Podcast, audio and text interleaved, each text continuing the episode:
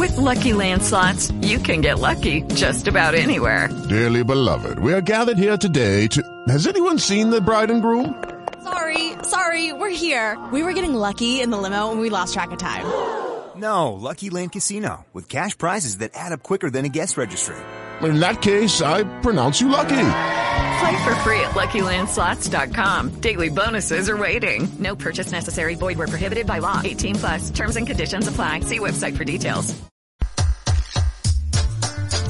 Well, some people like to dismiss slavery like it was nothing. But you see, slavery, it can never be forgotten. Some people not gonna like what me say, but me I gonna say it anyway. We are gonna talk about slavery and the effects of it today. Some people just don't wanna know about 400 years ago. But the thing about slavery, it's affecting people now. I tell you no lie, when I see a film about Peace. slavery, and welcome to the Abolitionist Daily. This is a daily program designed as a as a spinoff directly from the New Abolitionist Radio Weekly program. I am your host, Johann Elia. This is the Black Talk Radio Network. And around here we talk about abolition, abolition of modern day slavery, legal slavery. We of course stand in solidarity with anyone who's a freedom fighter, anyone who is looking to end the mass what is it? I think they said 27 million or, or more people are in, engaged in some kind of slavery around the planet right now. Of course we recognize that and we stand in solidarity with those movements. But you can't abolish something that's already illegal and here in america we have a very unique situation. We are the only or at least one of the only if not the only country left on the planet that has legal slavery in place. And right now, we estimate it's generating quite possibly close to a trillion dollars in revenue. When you look at all the people who have jobs and all the contractors and all of the companies that service the prison industries and the prison industries themselves collecting billions and billions in taxpayer dollars and all the fees and the court fees and all of the everything that adds up to people being incarcerated. And as according to the 13th Amendment,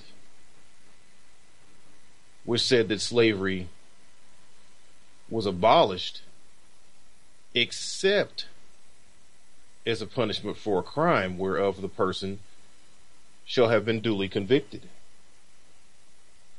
So on this program, that's what we discuss is the chain of events in some cases will give you timelines and discuss with you very specific details of different things that happened from the earliest records of slavery on this continent, on this in this country, in the New World, in the colonial era, and show you the timeline of the laws and the statutes that came about to keep certain people, and for several hundred years, definitely black folks, in chains and enslaved and on plantations and in subjugated situations for their entire lives and all of their generations to follow their lives. And we'll show you the direct connection between those days up through the black codes and pig laws and debt peonage.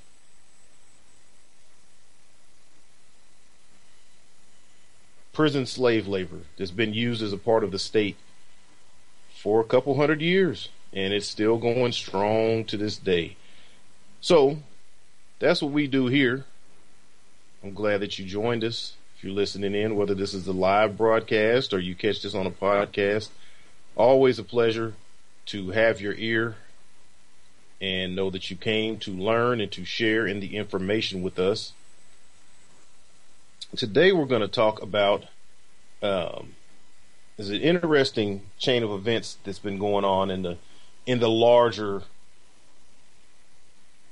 popular culture, I guess you would say, is uh, we all know about the whistleblowers and uh, the was it Bradley Manning and I just recently watched the uh, the Fifth Estate movie about the uh, uh, Julian Assange and the whole WikiLeaks thing, how that came about, and sort of his legacy. And we know, like uh, under Obama's administration, I think he's had eight whistleblowers prosecuted, which is more than all other presidents ever, you know, combined all together. He's had like I think eight now that have been prosecuted, uh, brought to brought to court to face whistleblower charges and giving up state secrets or telling the public about the nefarious plans of the the government and what they have planned against us, that type of thing. There's one man, John Kiriakou, who exposed the Bush era torture program, and he was sentenced to two and a half years in prison. So while he worked for the CIA, he spent 14 years as an analyst and a case officer. I believe he spoke about working in uh, Pakistan uh, specifically. He's been in, you know, in the on the front lines and and seen, you know, handling of spies and sensitive information and all this type of thing.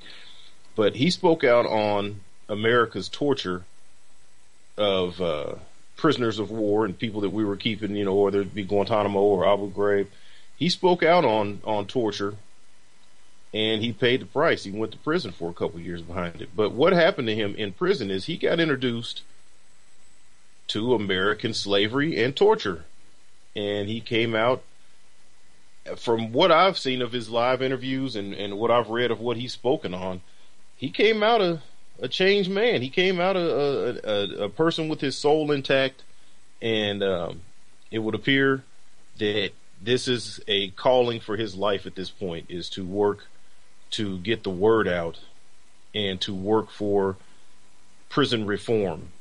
And I know on this program we do not advocate reform as our chief means of attacking these problems. Um,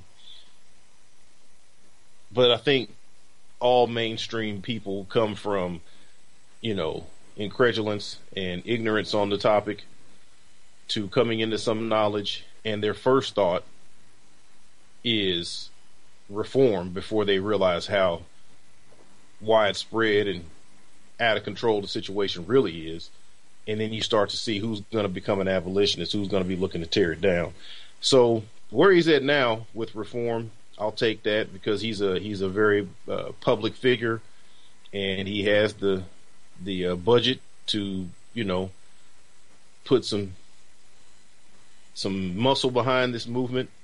And uh, but by all means, we don't advocate reform because I mean this is slavery. So I would challenge anyone to say that they can reform slavery. Can you reform rape? Can you reform torture?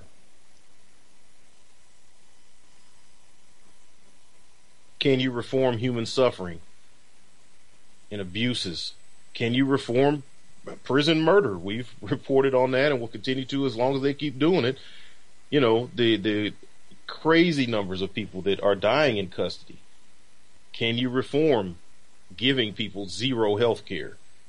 Giving people Tylenol or Aleve for cancer? Can you reform that? Or do you have to just abolish those types of systems? Um, the government wants to take control of people's lives, whether it be from immigration or you know in the commission of, of crimes or when people have been found guilty anyway, whether the laws are just or not. I mean, as as you sometimes see the memes or see a commentary about, um, you know, when and not to go making an equivalency of you know everything bad has to be the, from the Holocaust or whatever. That just the point is is still true that you know during that time that everything that the Nazis did was legal. And historically, whenever we've seen genocides occur, these things are legal, as according to you know the tradition of of Anglo American or or Anglo inspired uh, rule of law. These things are legal, and we're dealing with that right now, people. So that's really the purpose for this program is to point out to you. Uh, and hopefully wake people up to the fact that okay, you can argue that such and such is legal, and your ancestors and forefathers that took part in genocide, that took part in slaving, enslaving people, that took part in mass rapes and stealing of natural resources to establish governments and establish wealth of families and all of this, that was all legal for them to do those things at those times. So right now we're dealing with a similar human rights crisis that what these people are doing, whether it be private prisons, whether it be like I said, the health care that's going on inside the prisons, these court cases are going in and nothing's really changing. This is legal. These things they're doing is legal. So that's why we need you as the abolitionist. We're also going to look at women specifically today and the skyrocketing numbers of women in prison, women of all races, ethnicities. This is insane. The numbers that, I mean, like I often talk about, when you look at the late 80s and we hovered around 200,000 people in all of our prisons combined around the country.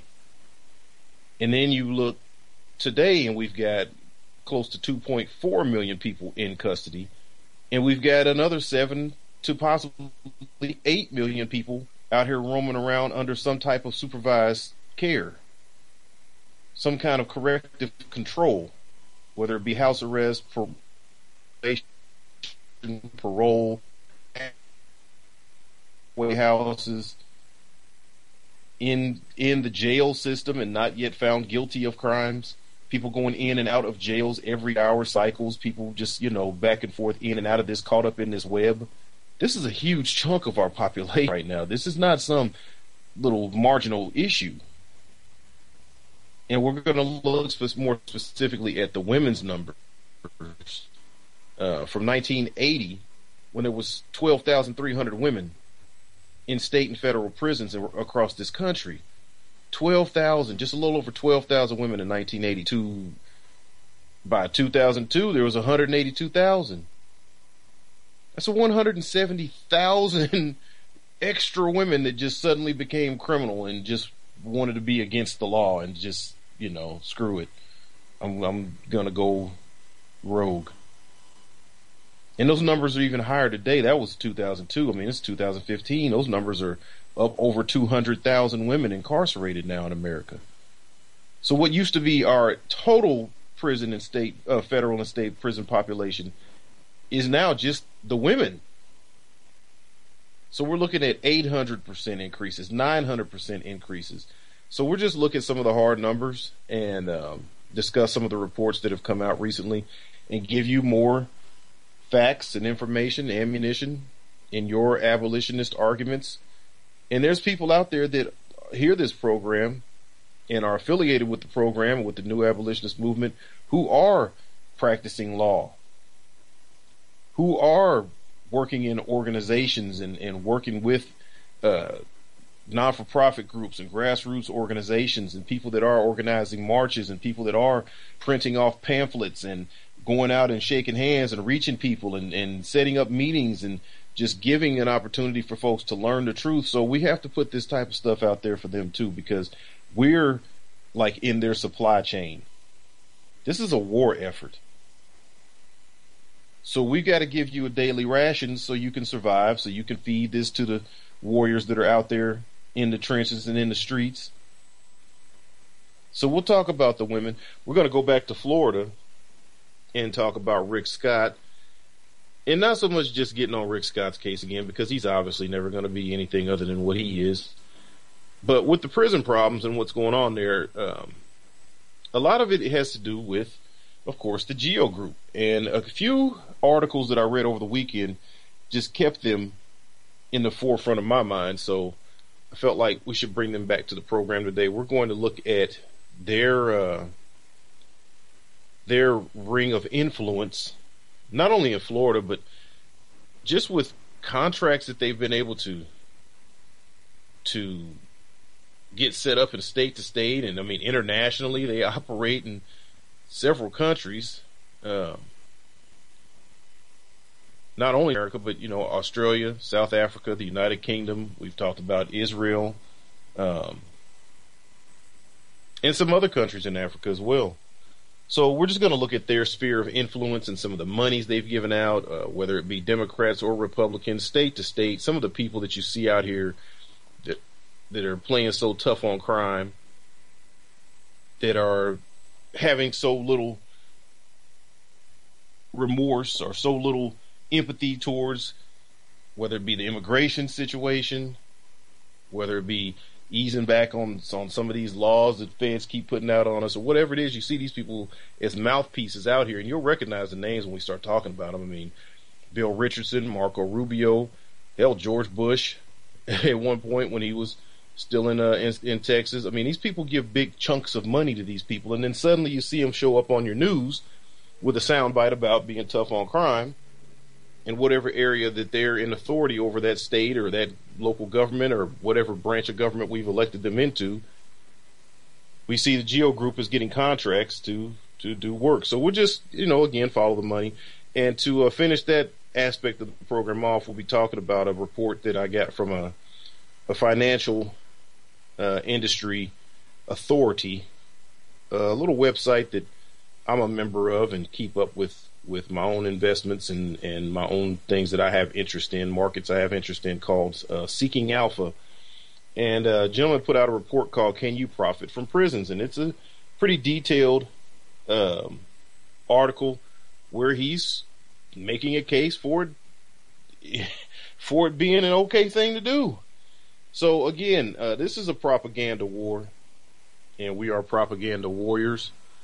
So you know, when we see a, a shot fired across the bow, something like this, you know, we've got to we've got to fire back. We've got to uh, take that information and, and break that down and and uh, appeal to the humanity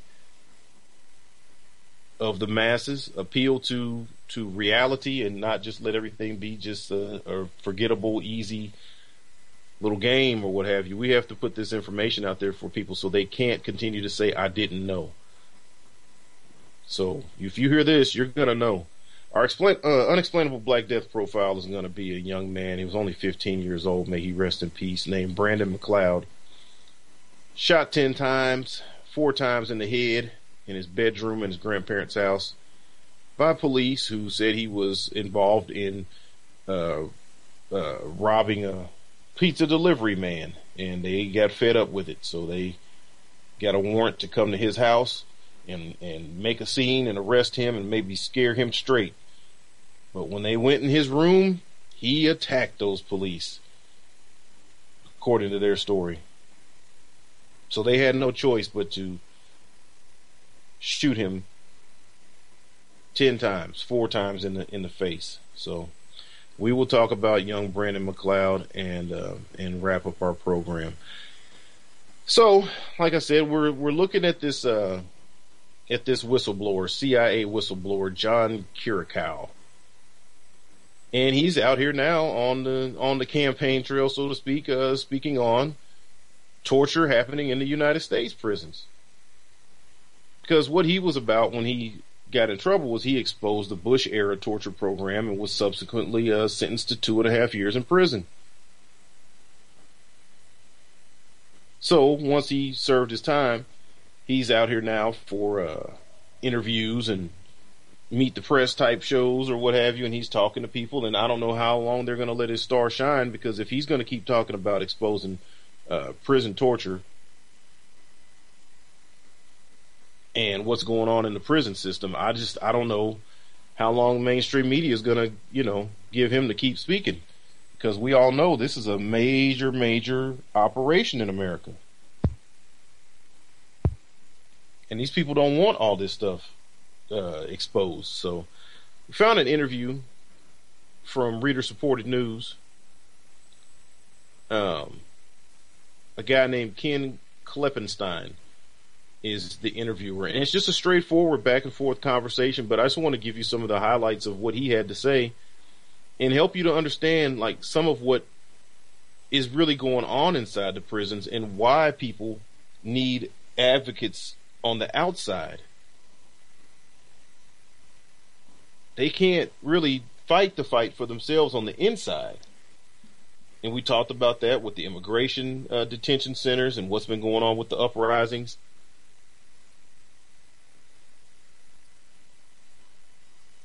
These people are locked down and at the whim of the warden. We talked about St. Clair, uh, Free Alabama movement. As soon as it's the word gets out, uh, even within the prison, that they possibly want to ask, beg for these people to stop abusing them, then suddenly it's a big problem and we got to bring in the riot team and we got to shut down any opposition to what's going on. And the same thing in in uh, Willacy County. Same thing at Lee Correctional. The other facility we talked about down in Texas, um, the name escaped me just that fast, but so we've been showing this across the country where these people are just trying to advocate for, you know, get their, get in contact with their attorneys, get some kind of legal help to get them either move through the system or get their appeals or you know, wrongful convictions overturned, get some kind of a uh, help with medical care. Some of them realize that they're being enslaved and they're fighting against the slavery aspect of it. And on the inside, you know, all of that gets shut up. All that gets shut down. So here's a guy that's got a good name, even though he was, you know, in prison. He didn't get the criminal specter put over him. He's a good, upstanding white man. He worked for the CIA for 15 years, had a good record. He just exposed the torture program, so he got put in prison. So it's not like he's looked at as a convict. So he's got a clear name, basically, and he can speak on this. So in this interview, this uh, Ken Klippenstein asked him straight out, "Would you say that torture takes place in American prisons?" He says, "Yes, yes, I would say that. I'll give you an example."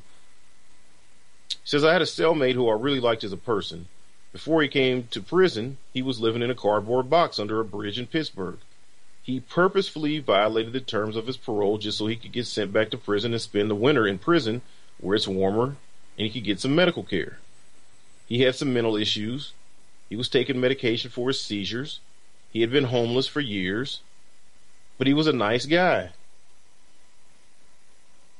And this sounds a lot like the story we told about, uh, I believe his name was uh, Mr. Winslow, the gentleman in uh, Louisiana, in New Orleans, who had been arrested for the $20 weed, uh, weed bag he had in a police sting. So this is who they target in the sting is go find a homeless man who's, who had been homeless since he was 17 years old when he was arrested and convicted of uh, a burglary charge, I believe, and was still homeless and still had his mental illness problems when he was 26 and was hit with another burglary charge, breaking and entering, or something to that effect. So, from 26 until he's over 40, when he gets caught in this police sting, now he gets hit up with a third strike and he gets life in prison for this police sting $20 bag of weed. So similar story, Jerome, uh, Jerome Murdough out of New York City. The brother who we know was murdered, baked to death, homeless, had some mental issues, estranged from his family, freezing cold winter, tried to find a place to, to hold up in the wintertime police kicked in wherever he had, had slipped into was just trying to sit in the stairwell and, and keep from freezing to death. They kicked in that door and came and arrested him, threw him in Rikers, where subsequently someone put him in a cell that all the doors and windows and vents and ventilation systems and everything was completely sealed off, and he was in a vacuum, and they turned the heat up and up and up and up until he was literally baked to death. So here's a Kiriakou given a personal story about this guy that he was in the prison with that has a very similar story homeless and mentally ill. And remember, we talked about on this program there are 10 times the people, not double, not three, four, five times the people, mentally ill people in prisons than in state facilities. No, none of those numbers, all those would be insane. There are over 10 times as many people with mental illness problems that need to be treated medically. And if they're, they're indigent in state facilities that taxpayers fund. But see, taxpayers funding state mental hospitals doesn't put money in George Zoley's pocket. It doesn't provide profits for Damon Hininger, CEO of uh, Corrections Corporation of America. It doesn't provide kickbacks to politicians when we have state mental health hospitals that our tax dollars go to and provide some sort of a buffer on our streets for our families, for our communities, between severe mental health problems, homelessness, petty, low level crimes. You're not finding homeless, mentally ill people committing massive violence against society. You're just not seeing those numbers. Where are those reports at? These people are trying to survive. In a lot of cases, trying to self medicate. Hell, I've tried to self medicate before. I'm perfectly sane. At least I think I am. I've never been diagnosed as being being nuts. I see the picture pretty clearly. Slavery in America is a problem. But hell, I've gone through times of being depressed or being upset about life or whatever, or feeling despair, and you crack open the bottle. People do it. This is America. There's more people strung out and dying on pharmaceutical drugs than street drugs in this country. So people are medicating, and when they don't have the money and don't have the insurance policy, the insurance program to help them, they self medicate. And this guy's one of these people. He violated some kind of way, probably gave a dirty urine analysis so he could get violated back because he didn't want to freeze to death. But according to the interview, he says he took his own personal health very seriously. And the Bureau of Prisons has to provide you with medical care while you're in prison, right? But what they really do is no matter what you have, they just give you Tylenol and wish you well. And they just hope you survive until your sentence is over and then you leave and then you're not on their dollar anymore. He says, so this guy comes to prison and goes down to the medical unit and he says, I have a seizure disorder. I have depression. I have bipolar disorder. He says, I don't know what they told him, but when he came back, he was very unsatisfied. So he filed a complaint. And when you file a complaint against a staff member, this is when it starts getting dicey. This is when you start to see torture come involved. This is when you start to see people getting killed in prisons. This is when you start to see people suffering the brunt end of correctional officers abusing them because he went back and filed a complaint. And he gives some specifics about what the titles are and what they escalate to and all this and that. A BP 8.5 and that's an informal complaint. And so it goes in writing and says the person you're complaining about gets to respond in writing also with the hope of you two being able to settle it. And then the complaint just goes away. So he made a complaint about whoever in the medical office told him and he just wants it to be settled so they can give him what he needs because he's got prescription medication that he just wants to, to have filled while he's locked up. But that's not how it went. And it escalates and it goes to the next degree of what the report is or what have you. And that finally goes to the Bureau of Prisons headquarters. And then the whole process, though, it takes sometimes up to a year. So this whole time he's just in for these few months or hoping, you know, and get over the winter. But now this whole thing could take years and now he's upset someone in the system. So they're going to throw him in solitary, which is what they did. According to Kiriakou, he didn't do anything. He had complained he needed medical help. He needed his medicine. He had prescriptions. They didn't want to fill it. He filed a complaint so he could get his prescription, and they came back. He says a couple weeks later, uh, they threw him in solitary, and he said then even after that, a couple weeks later, there was an incident in solitary. He said none of us had ever seen this kind of reaction before. A group of corrections officers dressed up as a SWAT team went into the solitary. They went in with tasers, nice, nice sticks, helmets, and it looked bad. He said another prisoner who had been in solitary that, day told me a couple weeks later that my cellmate was so angry at not being given medical care that he kind of lost it. What they were doing was, when you're in solitary, the medical people have to come around every day and make sure everybody's okay But when they would get to his cell, they would just skip him, just walk right past. Because he had complained. So what they're doing is agitating him. He's already got a condition. He already doesn't have his medication. They've already put him in solitary, which medical doctors have proven in in science, research has proven that solitary confinement is a form of torture in itself, and people with mental issues have no business being subjected to solitary confinement. It only exacerbates the situation. So what they do is put the guy in solitary and then walk by a cell deliberately, showing him that they're going to ignore him because he filed a, a paper, piece of paper that said, "I need you to give me the meds." So as they keep doing this day by day, it's it's you know it's pissing him off. He's getting more upset and he's starting to get get crazy.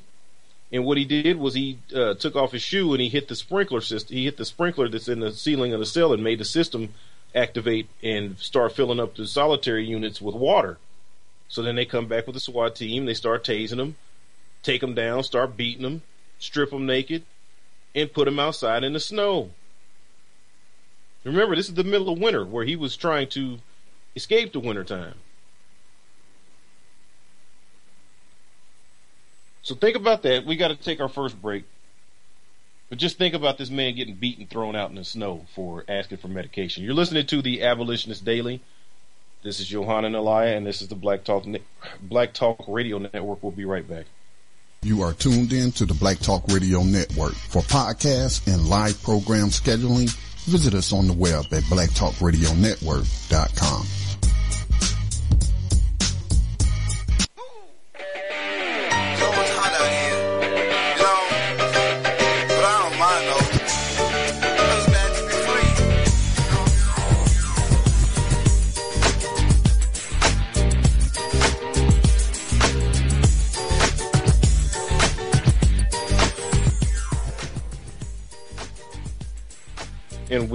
are back. This is the Abolitionist Daily. We're talking about an interview with a man named John Kiriakou, who was a former CIA intelligence officer, and I believe he he uh, ran a bureau for some time. Um, and he was a whistleblower during the uh, Bush, or he told on the Bush uh, era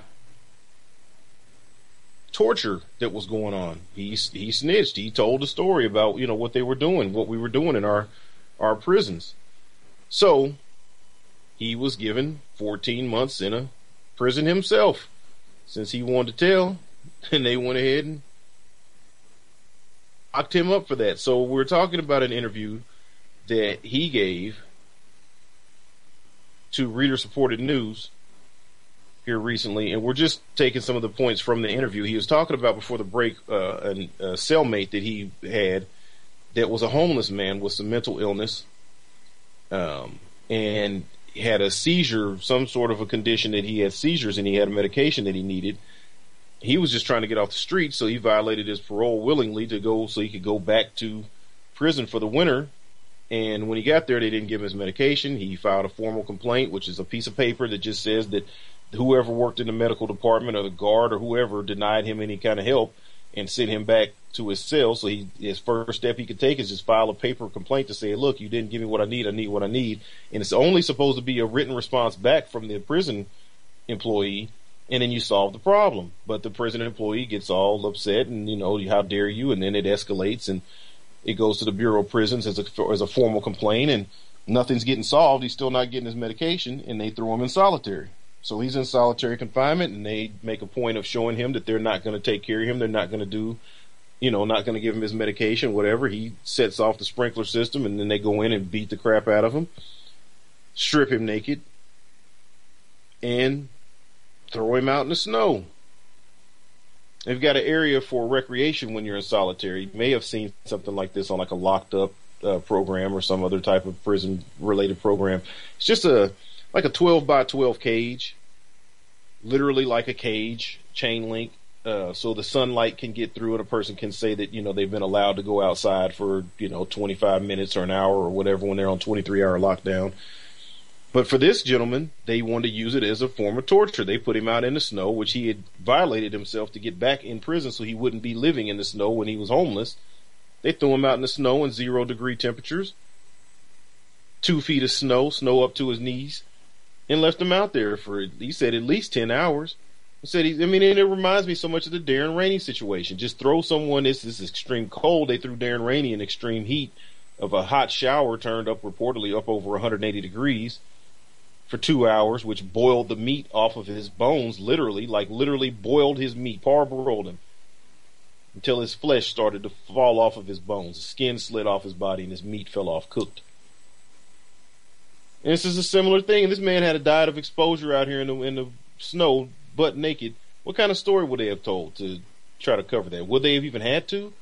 Because the guards that did that to Darren Rainey haven't been brought to any kind of criminal implications. They reportedly they were they were uh, allowed to resign from the jobs, and then I'm sure went somewhere else.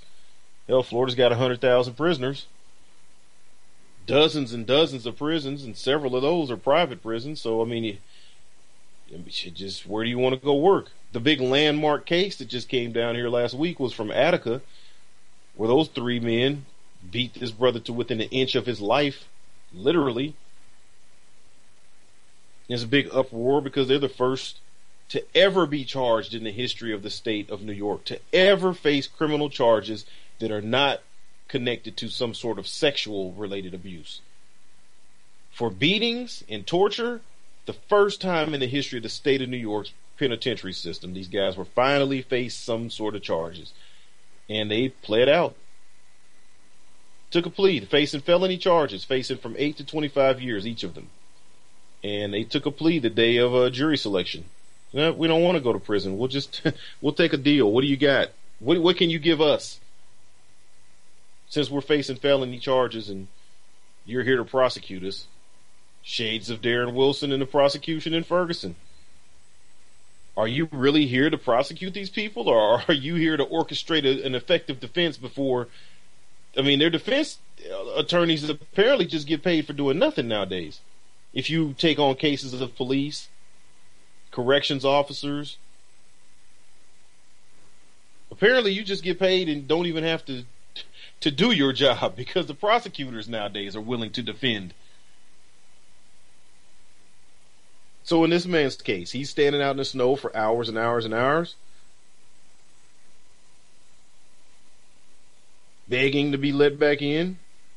He finally passed out and collapsed. After he passed out and collapsed, they picked him up, threw him back in his cell. And Kiriakou uh, correctly identifies this as torture. So the guy asked him, "So I mean, what else you got? What else have you seen in prisons?" He says the solitary, uh, the solitary environment overall is torture, which it is. That has been determined. Says the Supreme Court actually, he's talking about the California situation. Says the Supreme, uh, Supreme Court actually ordered California to release prisoners because the prisons are 40% overcrowded.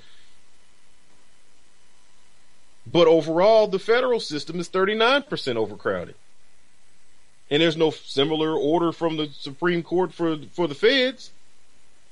And we hear Eric Holder tell us that for the first time in 32 years, federal numbers are down. See, that's what you. This is why you're here. This is why you're listening, so you can become skilled in the art of the truth, and you can begin to see through the BS, and you can have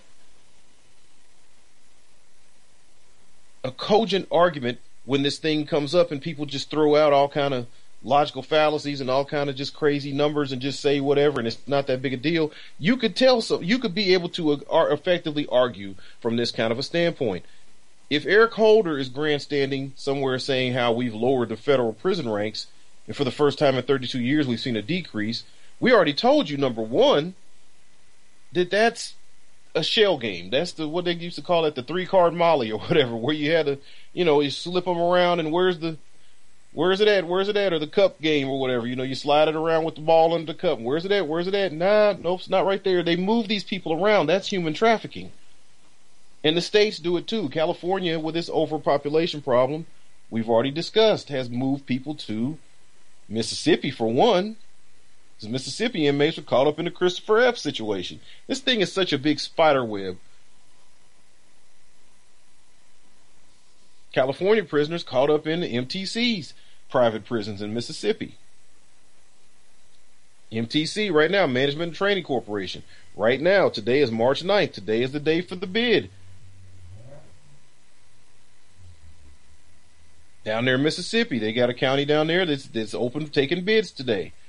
So right now, CCA, Geo Group, and MTC are submitting their bids for that private prison business. I believe it was 1,700 beds that they're vying for. So this is an ongoing thing. This is a day-to-day operation of generating billions of dollars. To unlock and, the possibility. And like he says, the state of California was ordered by the Supreme Court to release these people, but the federal system, this is your new talking point. The federal system itself, if California was 40% overcrowded and forced by the Supreme Court, of course, they've been fighting it for the last five years. And of course, uh, Kamala Harris, racist proxy figurehead. So they sure do find a lot of black people to get involved in this slavery thing. They sure do find a lot of blacks to take their little part in this game. Happy to get their extra rations, happy to get those extra little tokens. And Kamala Harris is no different. And we talked about on the new abolitionist radio program how you can expect her to show up in the next senatorial campaign, ready to run on her clean record and on her record of prosecutions. How she was tough on crime in California and how she worked to cut the prison populations in California when the federal, uh, when the Supreme Court told them to, you know, you hear all this rhetoric, but we told you the real story. Her office sued to keep prisoners enslaved working the front lines of forest fires, California's notoriously dangerous wildfires. People that could never get hired for the California Fire Department people that could never get those jobs on the outside. They go into prison, and Kamala Harris is suing so they could be forced to go earn 93 cents an hour or, or a dollar a day or whatever they're getting to go fight forest fires. So this is what these people are about. And this is what he's talking about. This is overcrowding on a federal level. Who's going to tell the federal penitentiary system, look, you're 40% overcrowded. You got to let some of these people go. What they're doing is paying experts, so called, to come out and tell you that really, if you did stop the drug war and if you did let out all, all the drug offenders, you wouldn't even make a dent in the numbers because everybody that's in there is in there for violence. No, that's not true. We found evidence that there's roughly 17 a high of possibly 20% of people that are actually in there for actual physical violence against another individual, murder, rape, pedophilia, some kind of something, armed robbery, assaults, these type of charges. All of these people that are locked up in between that gray area of straight out, you just had some drugs on you and we caught you. Straight out, you had some paraphernalia. Straight up, you were selling drugs or you bought some drugs or well all these nonviolent it, it, you can't even lie and say the person did anything violent. All those people are on one side. And then you have in the middle a big block of people that are caught up in the legislation that was written to trap even more slaves that makes it a violent felony if there's a gun within 50 feet of the arrest, if there's a, a pocket knife found on the person, if the person, you know, had a six inch pipe wrench on their belt. I mean, it's, it's so many random and obscure things have been written in the law to turn these misdemeanor nonviolent possession charges into felonies and to give these prosecutors records where they have all these felonies they've prosecuted and give all these detectives and get all these beat cops promotions to detective because they're all these big busts and I mean it's everybody scratching their own each other's back and, and lifting their own self up and promoting their own selves through slavery. So again, he's talking about the federal system is overcrowded. It's overcrowded and you can't see the numbers really drop if you just strictly take people out that were just strictly caught with some drugs you've got to also affect those people that you know. And that's the thing when they catch all these people, when you start getting into hundreds of thousands of people that you've just thrown in there, it's just like the Innocence Projects. It's just like the exoneration efforts. It's just like Ken Thompson up there in Brooklyn. You got to fight and dig and go through, and now you got to file all these court files, papers, and fight with these prosecutors to get these people's cases heard and get the information out and find out. And everybody's still making money. And it's still not justice. And on the federal level, like you said, 40% over or 39% overcrowded. And the Supreme Court isn't telling them to do anything about it. And as he points out, this leads to disease. Clearly, this is going to lead to, to more violence. When you take every room imaginable in a structure where you've got cells built for prisoners, and these are two person cells, and then you convert them into four person cells, and in some cases, six person cells or eight person cells. And then you take the TV room, the day room, you take the lunch room, you take the, I don't know, whatever, recreation area, whatever, I mean, uh, classrooms, whatever they had, hallways. And you start rolling in bunks three high so you can stash more bodies in there. This in itself is a form of torture.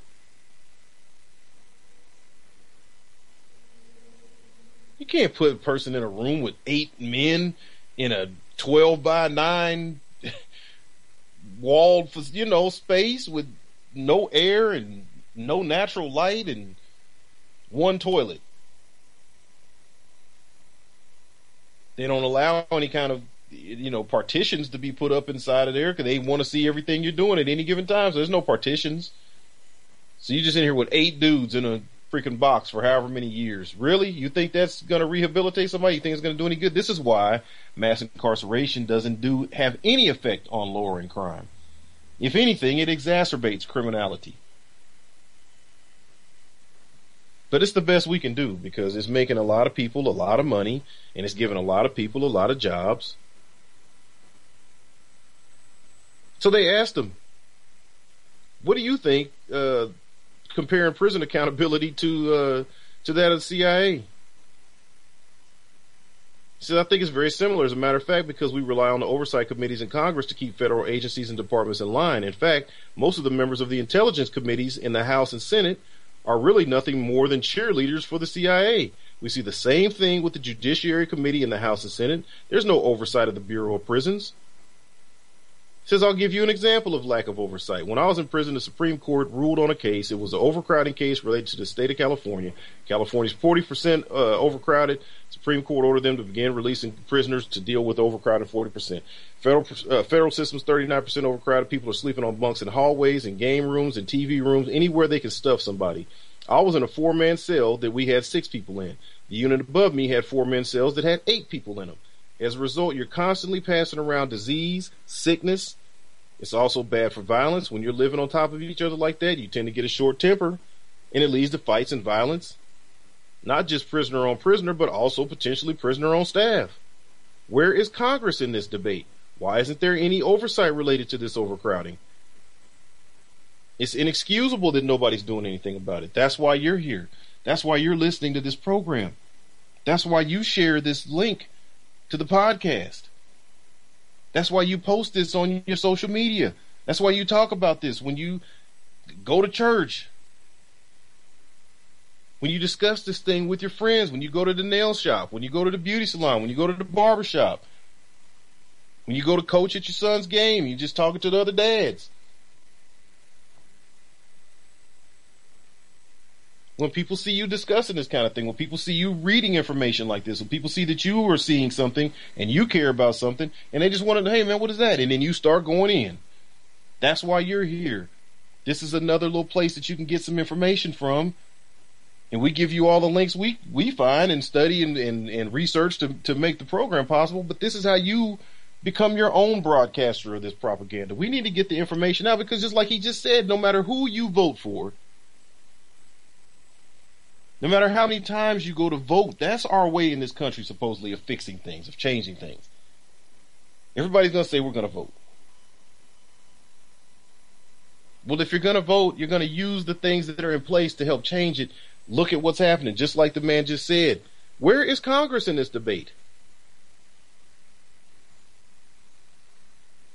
I don't hear him saying anything about any of the things we talk about on here. I hear a few state a few states uh, legislation start uh, legislators starting to discuss the issues, and it has to be super extreme cases like Florida, 346 inmate deaths in custody last year. Yeah, they're going to talk about it a little bit. But unless the state is in the headlines for extreme corruption, I don't see people discussing this thing.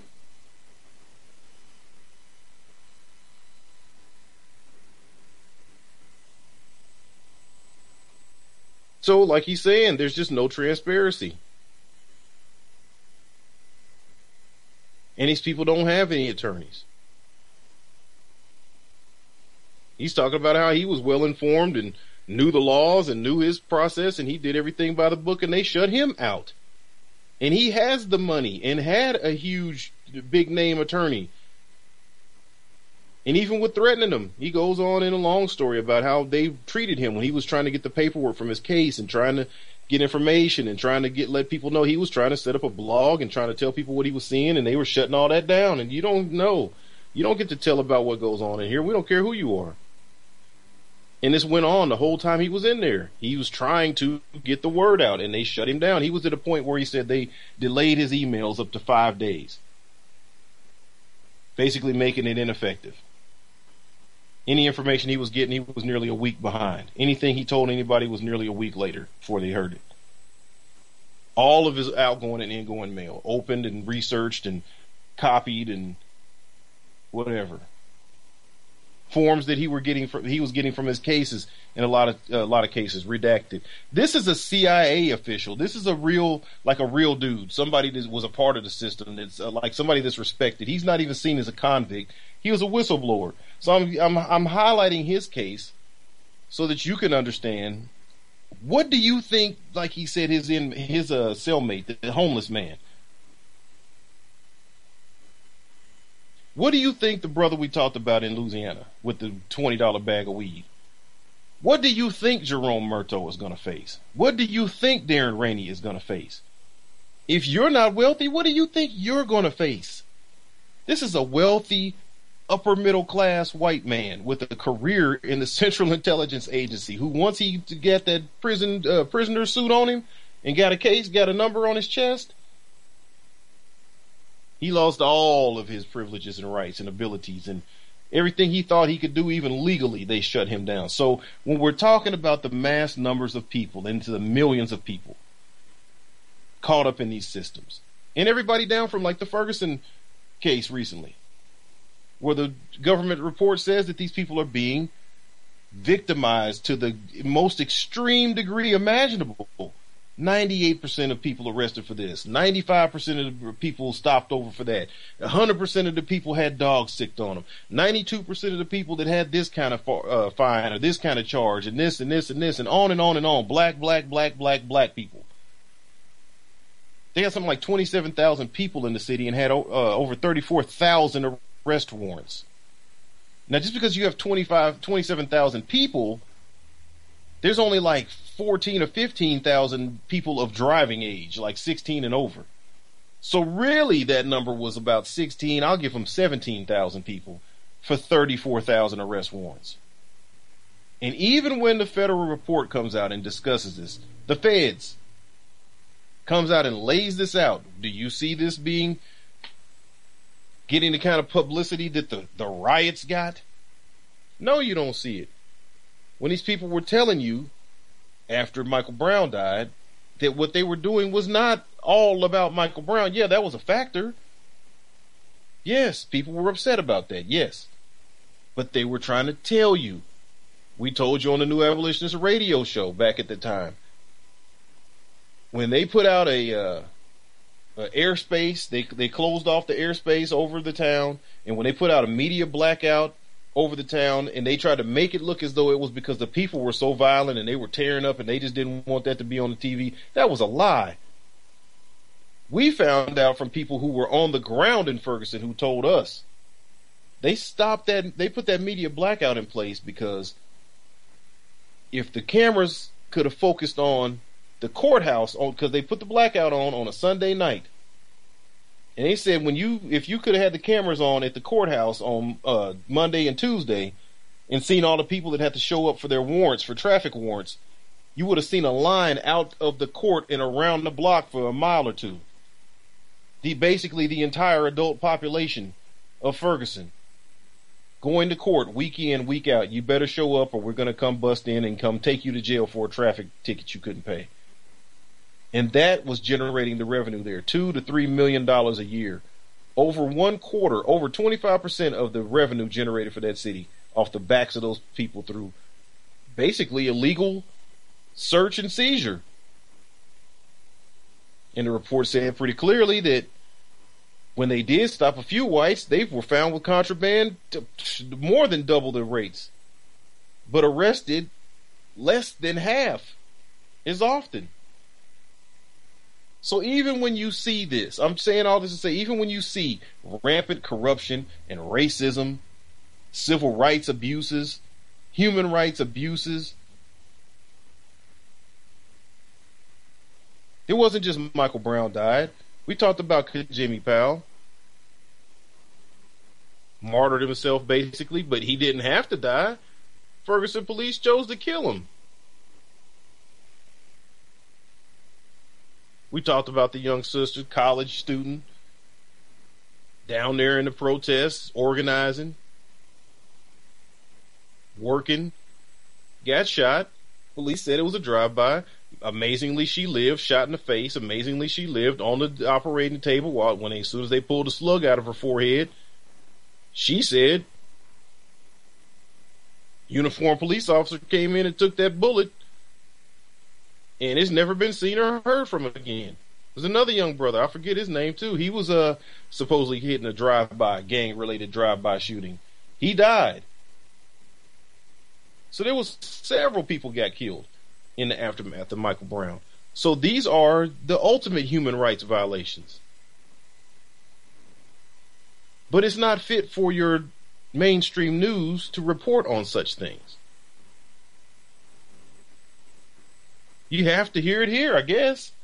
You have to hear it from the grassroots because what are these people saying? Henry Davis, the brother that they the Ferguson police beat within an inch of his life.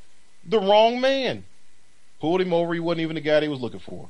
Ran his plate, saw a black man named Henry Davis. They had a warrant for some other Henry Davis. Wasn't even him. Didn't even check, didn't even care. Start beating the hell out of him right there. Carried him to the jail, beat him more, split his head wide open. He bled, got some blood on their uniforms. They turned around and sued him. Stories like that don't come out though until Michael Brown dies. Mya Aaten-Whites, that was her name. Uh, the, the young sister. College graduate down there organizing, working for her people, trying to build her community, shot in the face cops cover it up. So this is the kind of thing that's happening to the regular people, and we're telling you what happens to the CIA people. He got no rights. He's in there getting getting treated poorly too. His rights are completely stripped. And it's just basic quality of life stuff all the way down to picking people out and abusing them, plus the prison slave labor.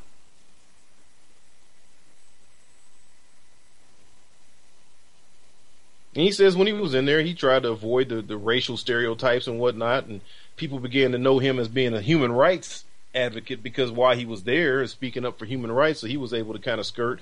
But he said they even encourage that in prison to put people in their racial and ethnic groups and, and make them split up into gangs and into violent opposition with one another and no solidarity because then they keep control. It's a lot like what we do out here in the free world, so called.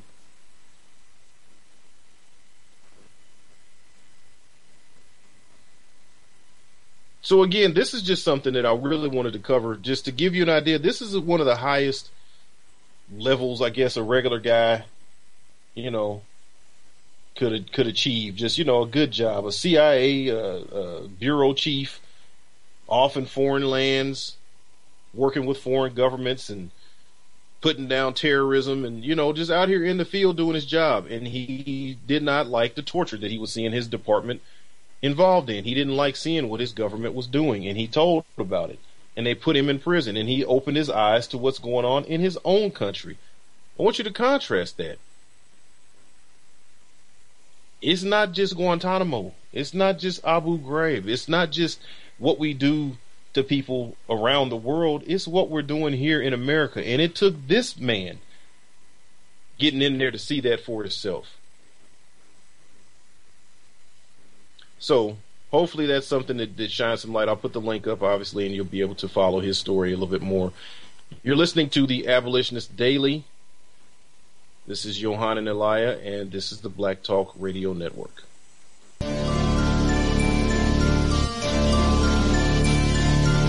Are you searching for the best in online black radio? Then go to blacktalkradionetwork.com, helping you filter through the noise. Real talk, black talk.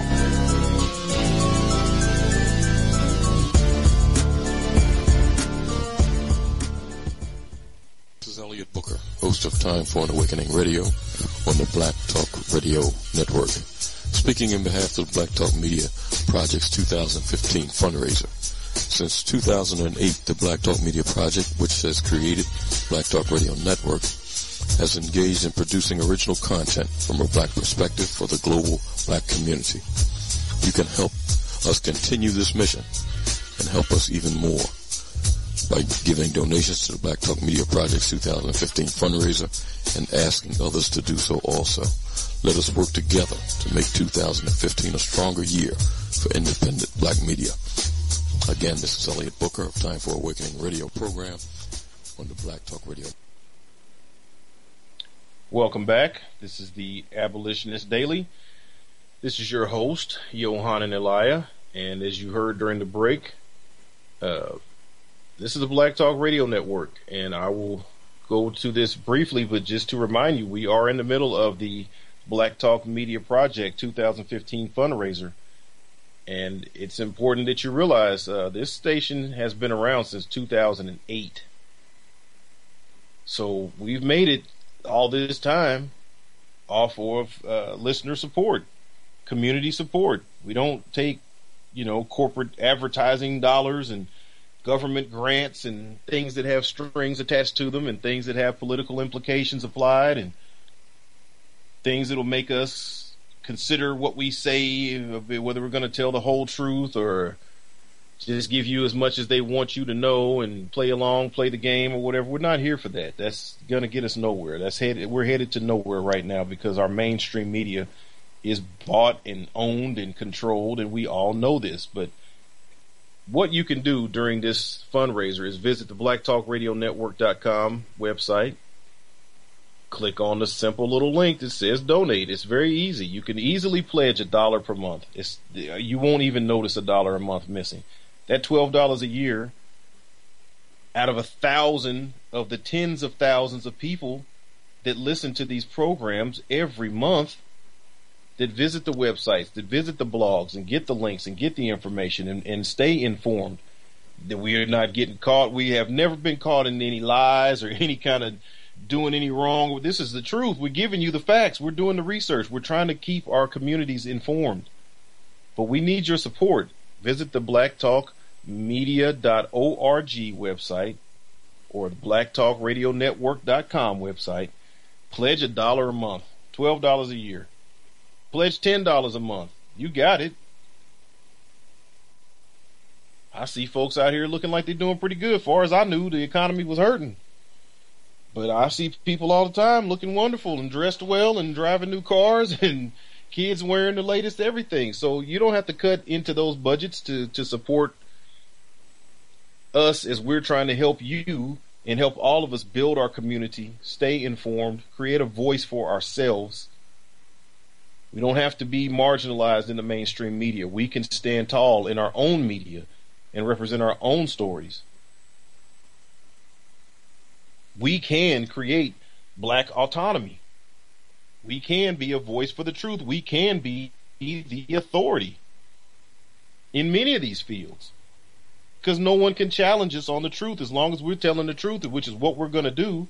We can't even be challenged. We could be a completely autonomous black authority for truth and reporting, but we need your support to do that. So visit the Black Talk Radio Network blacktalkradionetwork.com and Black Talk Media Project, uh, blacktalkmedia.org, and donate. Uh, the number for the program, we've gone through the first hour, and I did not give out the number 712 775 7035. The access code is 367 526 pound. You hit star 6 and then 1 you'll be in the caller's queue and we can get you on the program. So we spent the first uh, hour talking about John Kiriakou's interview and just talking about his revelations as a uh, now former inmate, former prisoner on the slave plantation, he didn't speak much. I haven't heard him speak much as yet in any of these interviews about um, forced labor, but we know that that's prevalent in the system overall. And uh, now we're going to switch over and look at this situation with women and the skyrocketing numbers of women in our prisons. Nationally, there are now more than eight times as many women incarcerated in state and federal prisons and local jails as there were in 1980. my mom was a grown woman. I was born in 74, so my mom was probably what close to 30 years old in 1980.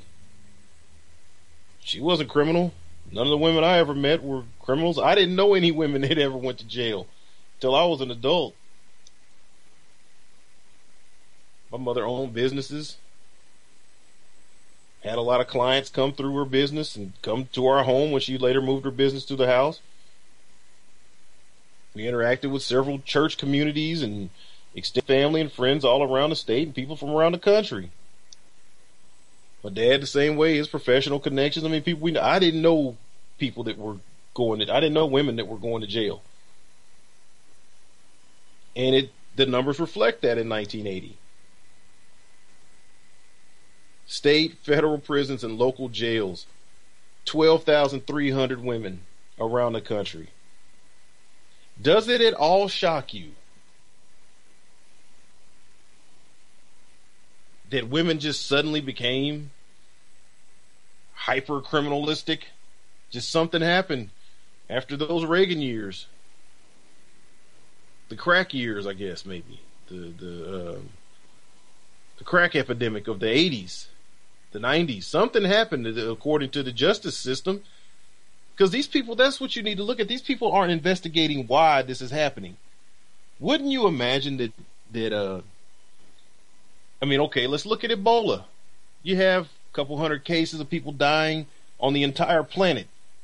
But the entire planet is locked down. They are locking down airports and, and closing off people from traveling and bringing in major billions and billions of dollars of research and doctors and sending in troops and I mean it's an all out effort to stop Ebola and it's like a handful of people that have died from it. And those not treated. But look at the uproar behind it. But we've got something that outpaces Ebola, outpaces all of the illicit drug use related deaths combined, outpaces all major reasons for people's deaths combined in this country. We've got something that is more than all of that. Uh, it's mass incarceration and modern day slavery. We have millions and millions of people that are caught in a different type of genocide. Obviously, there's going to be a huge number of these mothers, of these women who are mothers. We discussed the school to prison pipeline. 70% of California state penitentiary inmates, all the inmates all over that state, which is 40% overcrowded, 100,000 people, 70% of those people were a part of the foster care system.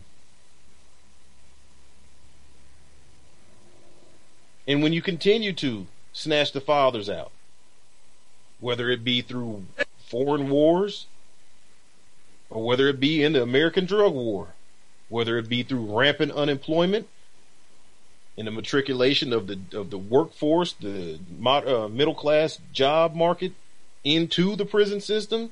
All of these are factors. And then you reach back in and take the mothers out too. This is the kind of logical conclusions we need Americans to be coming to. Is seeing this type of a cycle. Nationally, there are now more than eight times as many women incarcerated in state and federal prisons and local jails as there were in 1980, increasing from 12,300 in 1980 to 1,800, 271 by 2002. But that number has gone up to over 200, over 200,000 now in 2015. Between 1986 and 1999, the number of women incarcerated in state facilities for drug-related offenses, drug-related offenses increased by 888 percent. Who became how? Where did this come from? See, we got duped into the war on drugs, but we should have been fighting our own war on the prison system. How do you just suddenly get nearly 1,000% of an increase in your women going into state facilities for drug related offenses? When all forms of correctional supervision are in uh, probation, parole, jail, state, federal prison are considered, more than 1 million women are now behind bars or under control of the criminal justice system. Women of color use drugs at a rate equal to or, or lower than white women, yet are far more likely to be affected by current drug laws and policies. In 1997, 44% of Hispanic women and 39% of African American women incarcerated in state prison were convicted of drug offenses, compared to just 23% of white women and 26% and 24% of Hispanic and African American men, respectively. Now, this is, of course, the result of targeted law enforcement practices. As we discussed, the prosecutor's decisions that they're making, stacking people's charges up.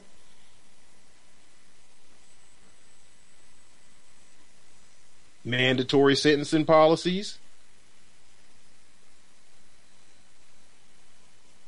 selective testing of pregnant women of color for drug use.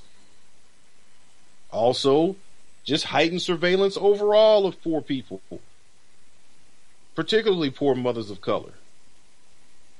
And they call it policing child abuse or finding neglect. And it just pushes these numbers up. These are expendable people. These are the throwaway people.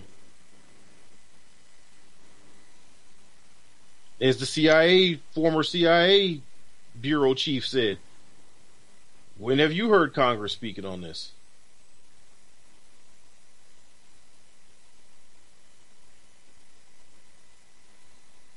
Hell, in Texas, this state is considered to be one of the leaders. I've heard several of these conferences speaking on Texas and how it's a leader in the field of reform and Texas is getting it right. That's the, the seat of the uh, the conservative program right on crime.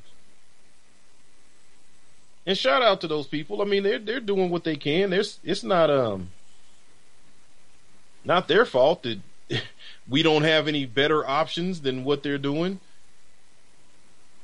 But Texas has like 40 private prisons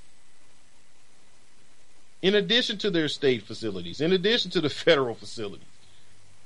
I'll put a link up on the uh, Abolitionist Daily page. You can look at it for yourself. The the uh, the the map that they that they have of the state of Texas, it's it's really disturbing. Just little dots all over the place. These are the disposable people.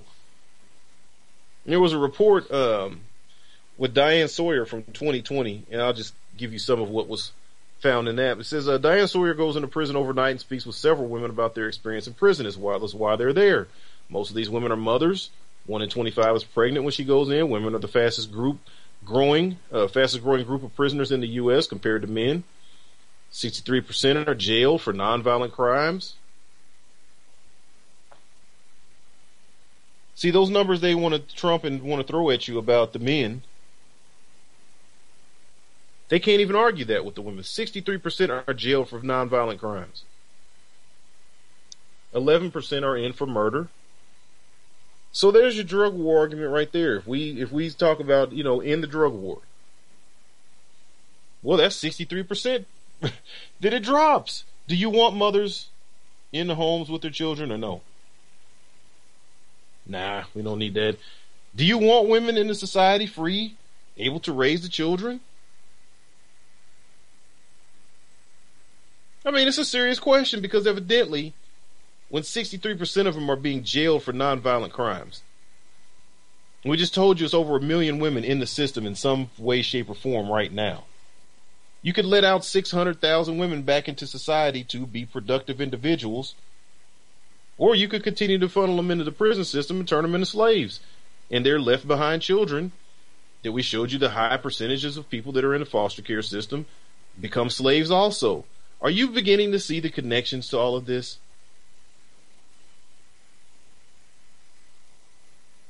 That's what's really important. Is that you just begin to see the connections. Like I say all the time, there's dots on the, it's a dot matrix. It's, it's like the movie The Matrix. It's a bunch of little dots there. And if you could just get someone to help you just connect those dots, you begin to see the picture. And when you see the picture, you won't be arguing against the same things that you've been arguing against that were never even really fixing the problem to begin with. The problem is at its base, we have a financial incentive for incarcerating and enslaving people in this country. There's no two ways about that.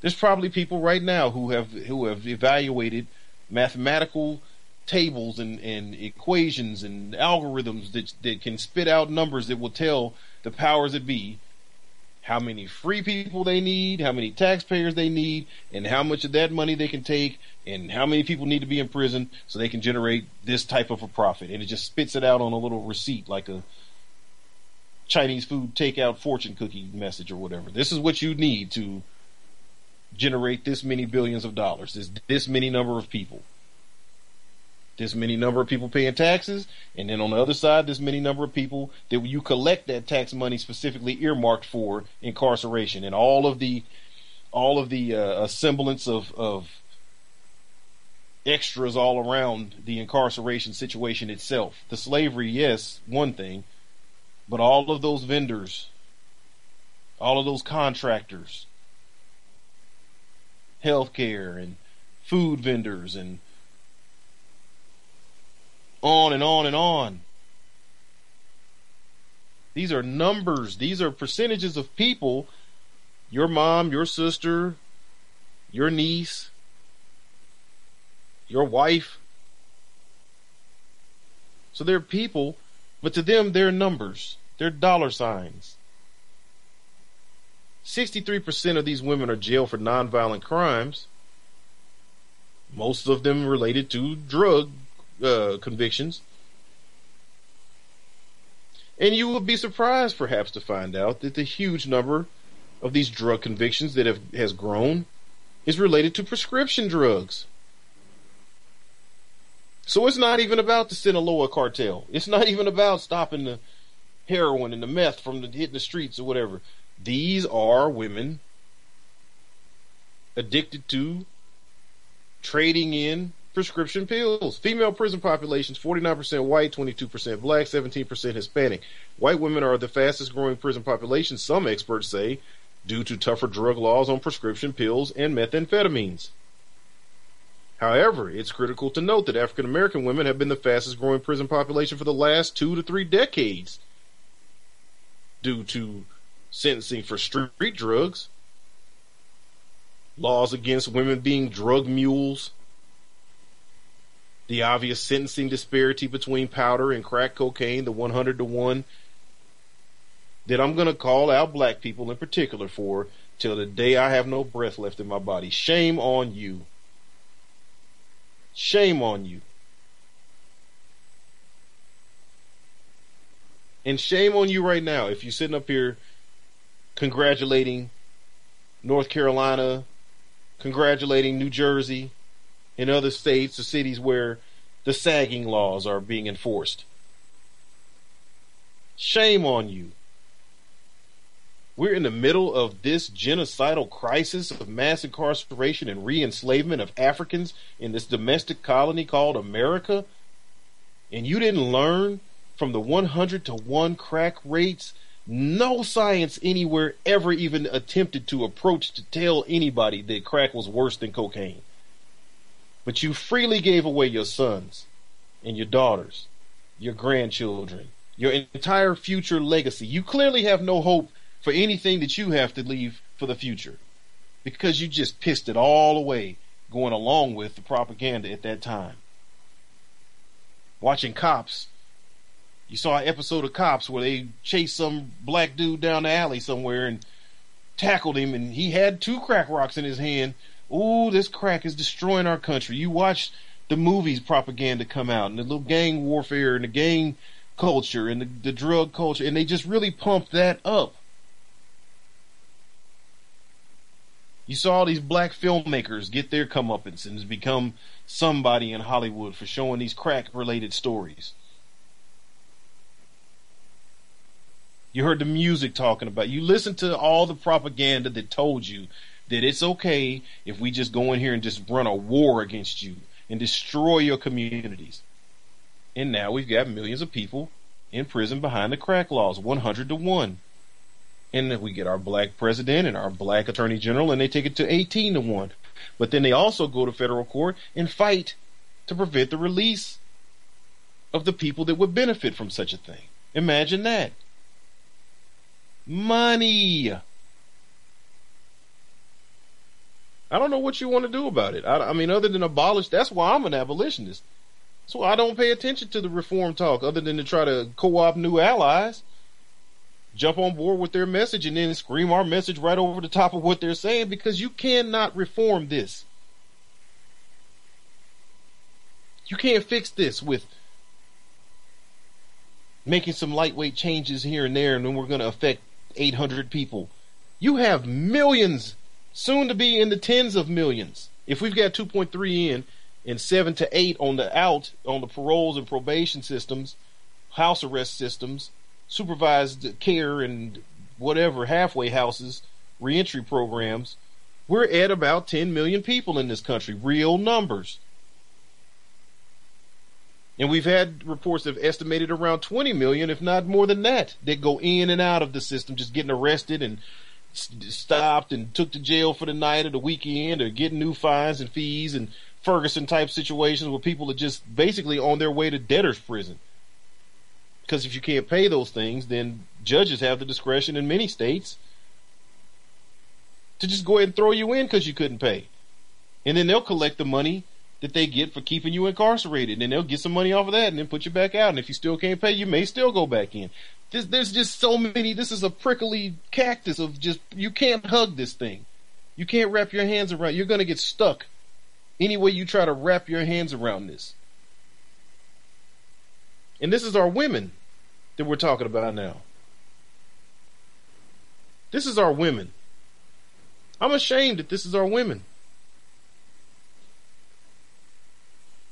Speaking of women, we may have a woman on the line who wants to speak with us. Um, 414 area code, uh, were you calling in to uh, be a part of the Abolitionist Daily? Uh, hey, Brother Johanna, this is uh, Rob calling from uh, Milwaukee. Brother Rob, I see you all got some issues going on up there in Wisconsin and uh, Madison.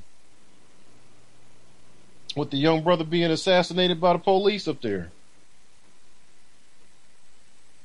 You still there? Oh, I think his call dropped. Yeah, uh, brother Robert calls in and, and, listens to the program frequently, so we appreciate that. Um, we had spoken with him from Milwaukee um, a couple of weeks ago and telling us about some of his personal history up there and what's going on. And just here uh, over the weekend, we had a 19 year old young br- uh, black brother unarmed, gunned down by the police in Madison, Wisconsin.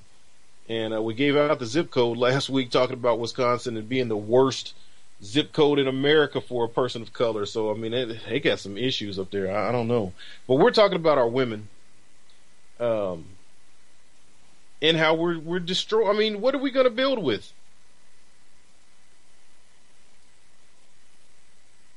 African American women's incarceration rates for all offenses, many of which are drug related offenses, has increased by 800% since 1986, compared to an increase of 400% for women of all races.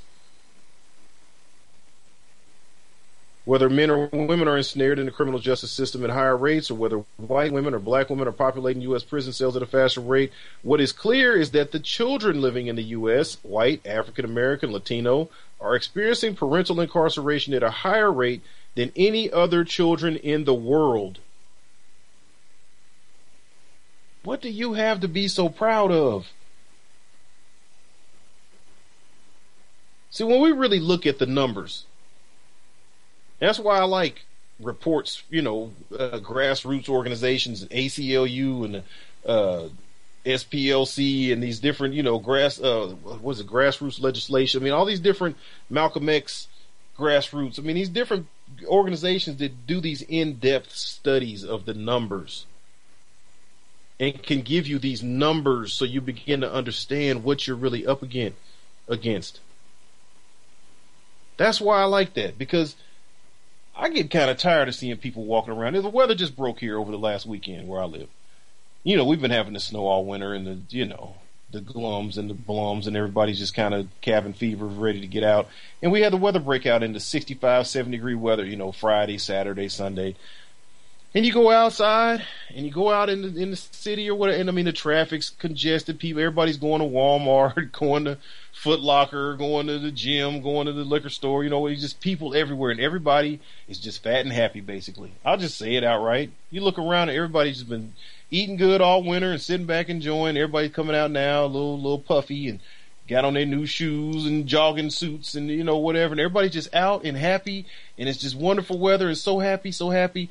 And then you consider numbers like what I just told you. When you consider that American children face higher rates of incarceration of their parents than any other children on the planet.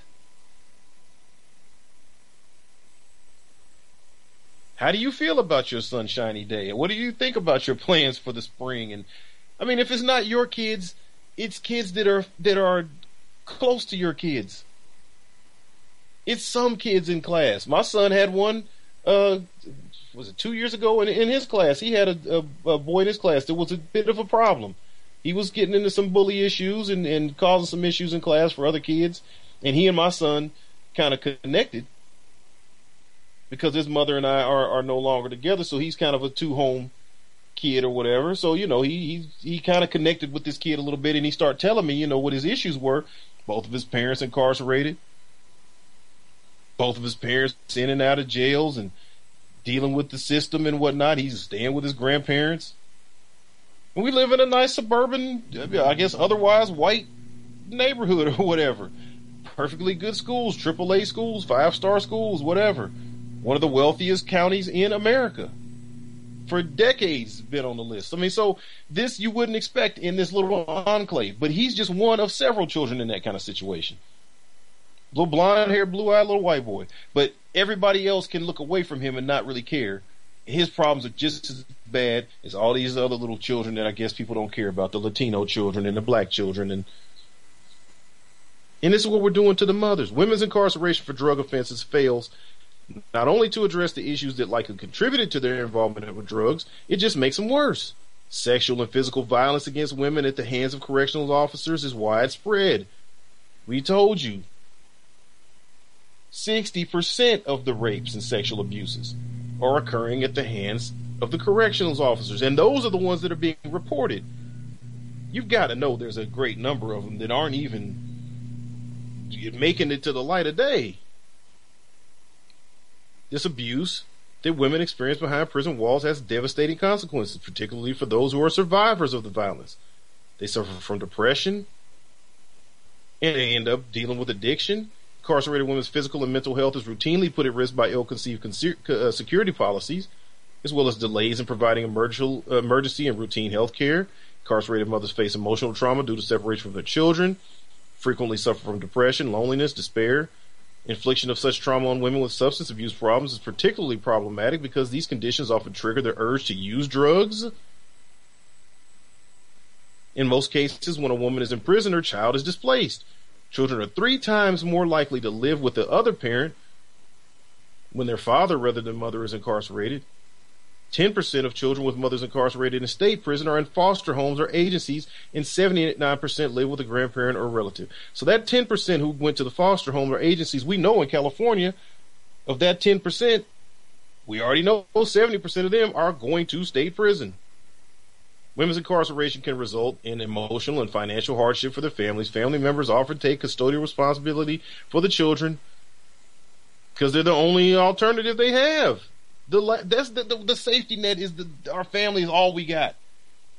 And in a lot of cases, when you have more than just that one person who's in a situation, the family can't even do anything. An estimated 28 million women, approximately 26% of women 18 years or older living in the U.S., provide support and care to chronically ill, disabled, or aged family members and friends. Women are the caregivers.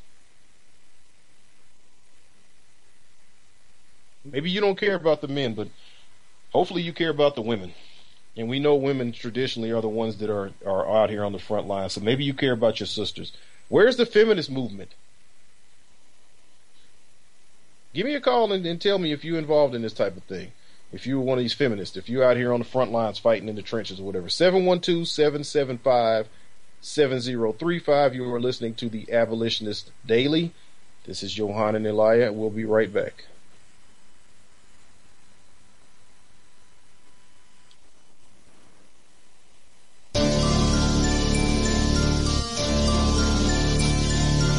Are you searching for the best in online black radio? Then go to blacktalkradionetwork.com, helping you filter through the noise. Real talk, black talk.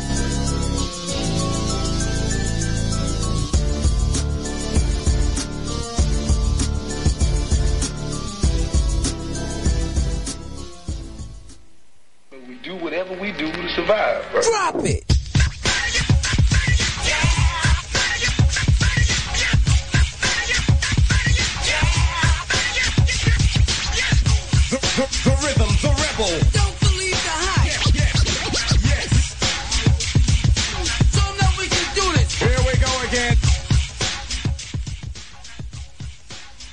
And we are back.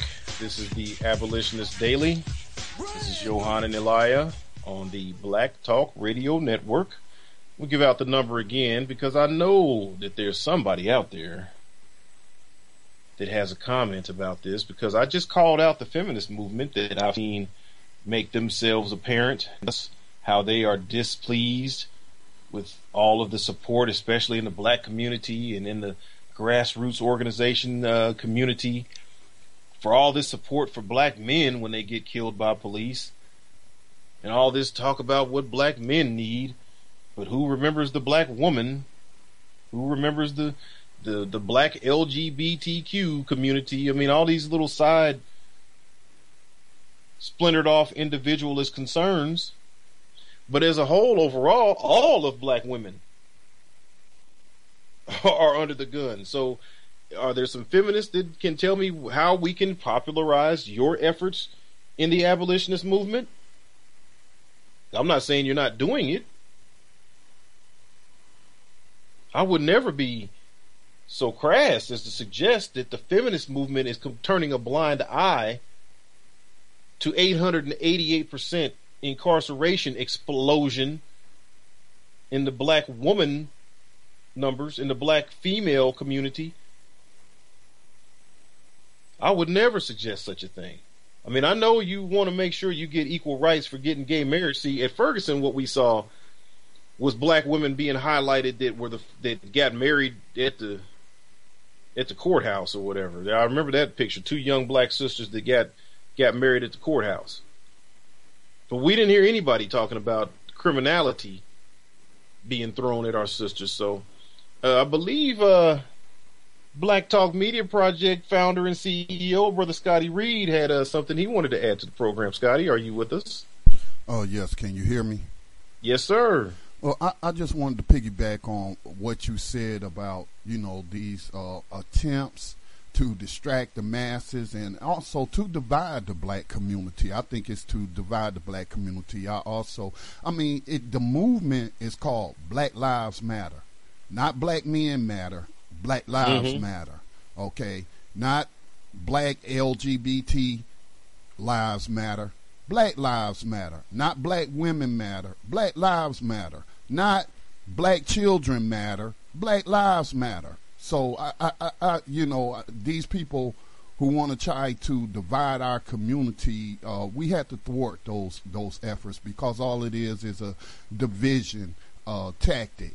And you know, women have been primarily. I don't want to say that. They, of course, they're not the only ones engaged in the movement, but they have been leaders of the Black Lives Matter movement. So I, I view Yeah. any kind of criticism about it being all about just black men. Yeah, black men are the number one targets, but as you just laid laid it out, you know, uh, black women are, are an increasing uh, target uh, for the prison plantation. The black men, black women, black children, non-white people are under assault uh, by this racist system.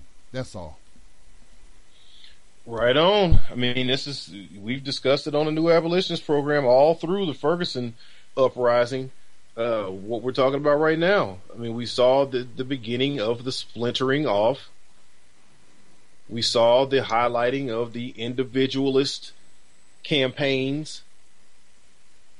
See, if your movement can't get life until another larger movement life, and your logic and your plan is to is to jump on board with that movement as though you are an ally. But really what you want to do is take away and splinter off and take away the power of, then that's going to be a problem. It's going to be an issue.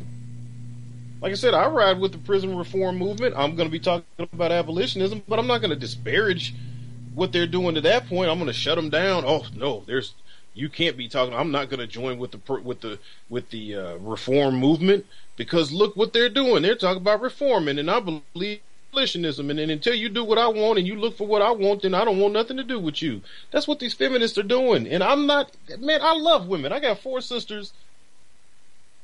Love all the women. I don't have a problem. That's no, don't even go there with me. But you need to make common sense decisions to advance the problems all facing. And when I tell you, you got damn near a thousand percent increase in black women in particular, and 800% of all women in the last 25 years becoming more and more incarcerated, and these things are results of drug abuse, uh, self medicating through depression situations they face, and you're already catching hell in the streets. Abuse victims, rape victims, unemployment, all the problems that people are facing in the streets. Get caught up somehow in this system and can't get out of the system. And then you turn your back. I, like I said, does somebody have a, a comment for me from the feminist front? This is not an attack. I'm not against you or whatever. If you're doing something, then tell me what you're doing so we can publicize that because right now these sisters need you. They need you. Hear from you. All these PhDs and skiwees and deltas and all that. I mean, I see all of this going on out here. I see these sisters clean. Got a good job, got your degrees, you you integrated into the system, and then you do your charity works on the side, and you go out and you, you know, put your flag up and talk about that we got to remember the women and what the women. Well, who look who you forgetting? What women are you advocating for that you could just forget these? Where's your ministry for these women? Do you need help publicizing this information? I don't want to suggest that you don't, that you're not doing this or that it's not there. I'm just telling you I don't see you. And we're connected with many state organizations, national and international organizations, and stay in contact with these people on a regular basis, every day, emails, sometimes phone calls, Facebook messages, whatever. And in all of this time, the last few years that I've been involved with this, I'm not seeing any prevalent feminist faces, any any any front from them. I'm not saying it's not there. I'm just saying I'm not seeing it. So if you can tell me, or you know somebody can tell me, 712 775 7035, access code is 367 526 pound. Hit star six and one. You can email me at newabolitionistsradio at gmail.com. I don't know. Contact me somehow. So we can discuss this because these women need help desperately. I believe we have a call on the line, area code 973. Welcome to Abolitionist Daily. Thank you so much, Johanna. You know, I try to listen to you every day. I don't think it's the women that they don't care. We just don't know. Your statistics are so alarming. You know, a lot Yeah. of them really don't know. We're and we're in the process of learning. There is an organization called the Women of Color in, in New Jersey, and they Okay. do a lot of work with, um, you know, the women there. I know for a short back they send me a lot of information on ma- mass incarceration, and they do talk about the women. But a lot of these women also feel that um, you know, I, I, I did not know that it was basically, you know, the prison population consisting of all these nonviolent drug crimes. The way in which television portrays it is that these are criminals and they are, you know, they're they're murderers. They don't really talk about the number that you speak of. So when you say that, this please have some empathy because I'm speaking of my oh, absolutely. and many others who really don't know, and and, and it's, it's it's very um you know, when I think about it, it's, I, I say to myself, why didn't I go and try to find out? Maybe because we're so busy in our daily lives, and again, we look for our media outlets, our just our mass media to tell us this, but we're not going to get it from there. So, I really thank you for spitting out these statistics to, to you know, us, and just keep on doing what you're doing, and, and it will, you know, it will sink, sink in. Thank you. Absolutely. I appreciate you listening and appreciate the call. And by all means, like I'm, you know, trying to say, I don't want this to sound like I'm saying they're not doing it or that I want to attack them. I just want them to connect with us so we can help them popularize what they're doing. Because, like you said, these numbers are alarming. And these, I mean, the women to me are the most precious resource. You can't have the children without the women. And as the men, as we fight the wars, and as we go forward in building the communities, even when the women plan it and the women rule it or whatever, we still have to do the, the actual work of putting brick on top of brick to build it. So our backs are going to be turned at some point from the nurturing and the and the and the raising of the babies. And when our women are being stolen away from us behind our back like this, this to me is like one of the most alarming national national threats we have. This is a national security threat. It's a natural disaster. It's another wing of the genocide that we're facing. I mean, this is a serious issue, and and and the thing being, like you said, like the caller said, that there's no popularized information on this. When you don't see it in the mainstream media, then this is how you know that they're getting away with it. Like people don't even know what's happening. They they don't even know this is going on, and they're just dirty dogs, just getting away with it. So again, I'll put these links up on the page. Um, anyone that, wants more information on this, or or you know has information they can share with me, new abolitionists radio at gmail.com is the email. I check it pretty much every day, a few times a day. Um, but we're like again, we're all over social media. The Twitter page, New Abolitionist Radio, is on Twitter. Uh, we've got our YouTube account up, uh, New Abolitionist Radio. Obviously, the Facebook accounts, uh, New Abolitionist Radio, the page, the Abolitionist Daily page.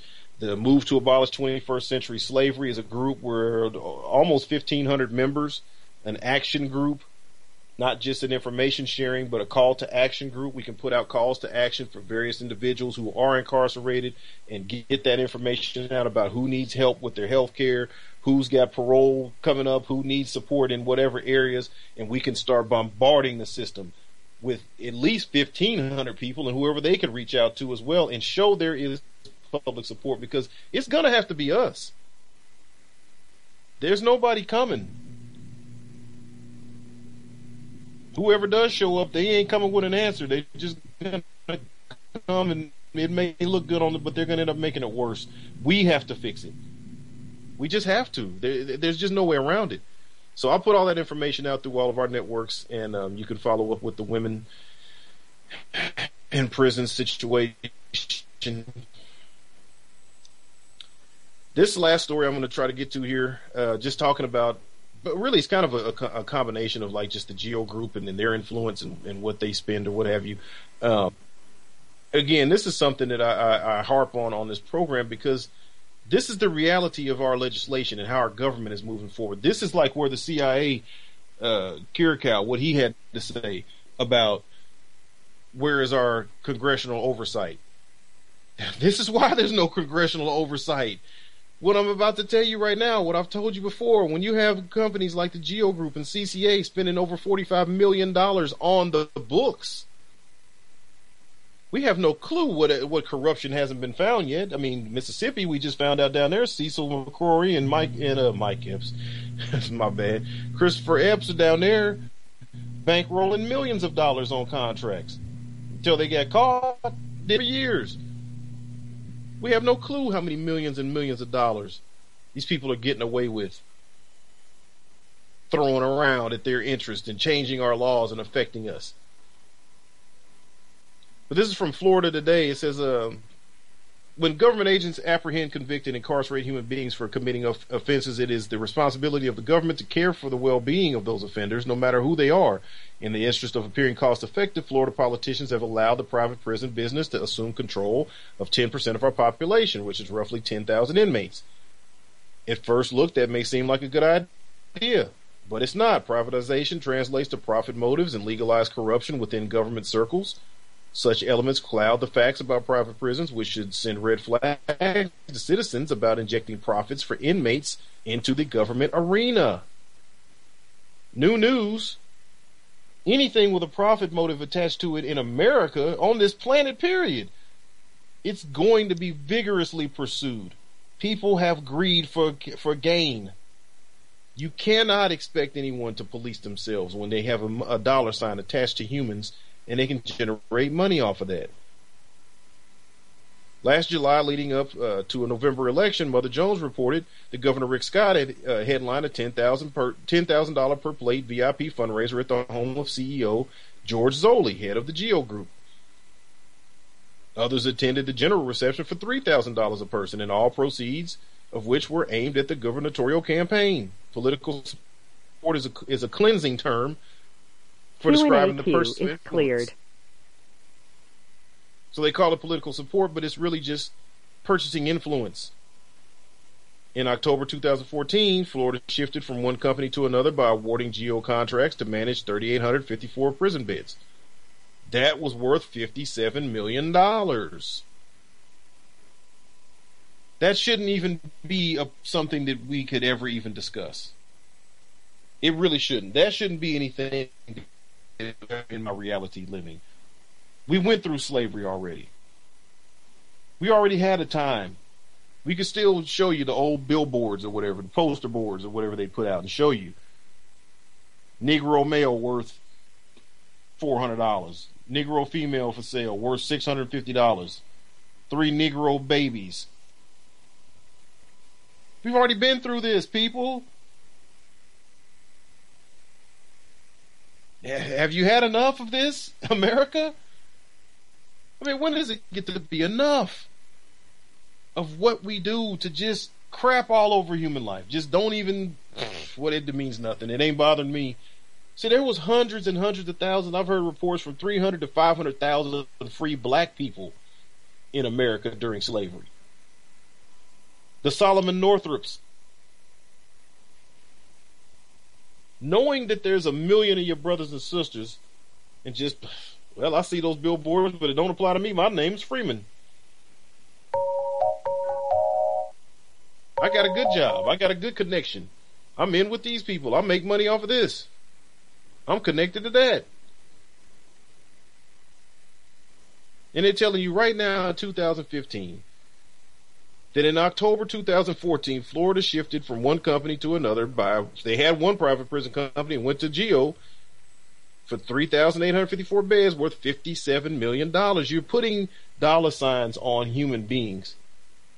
And it's just treating it like it's a matter of fact that they're criminals. Oh, well, of course, of course we'll only bring in criminals. We're not going to tell you about how we influence legislation, how we change laws, how we get more and more laws put in place how we get more and more fines put in place. Since 2010, 48 states have increased criminal and civil court fees. This is a pipeline to the prison system.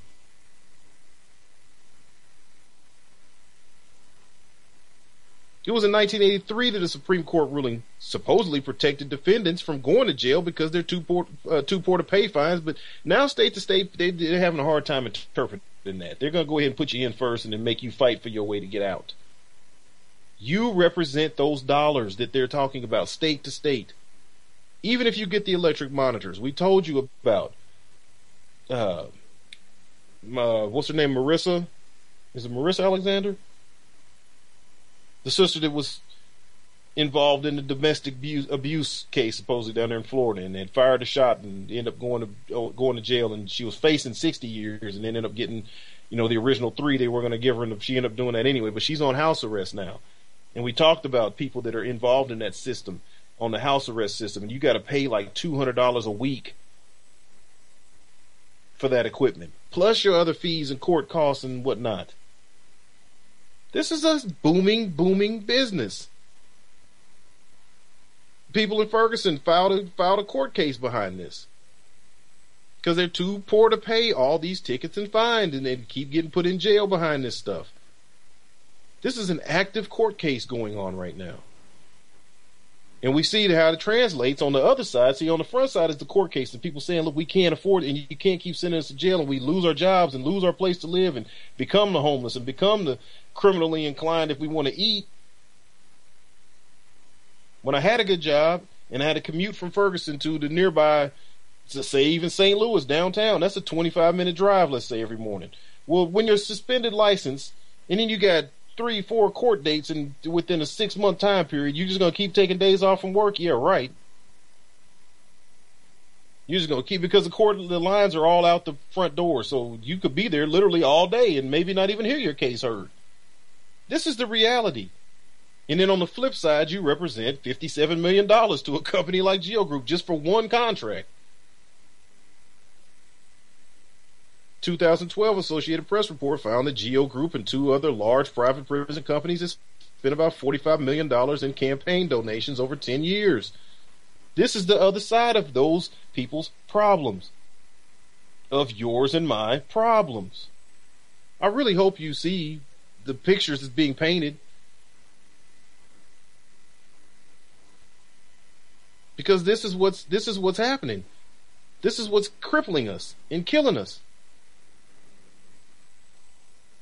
These people have a sphere of influence. Listen to this. The top recipients. This is just from the Geo Group.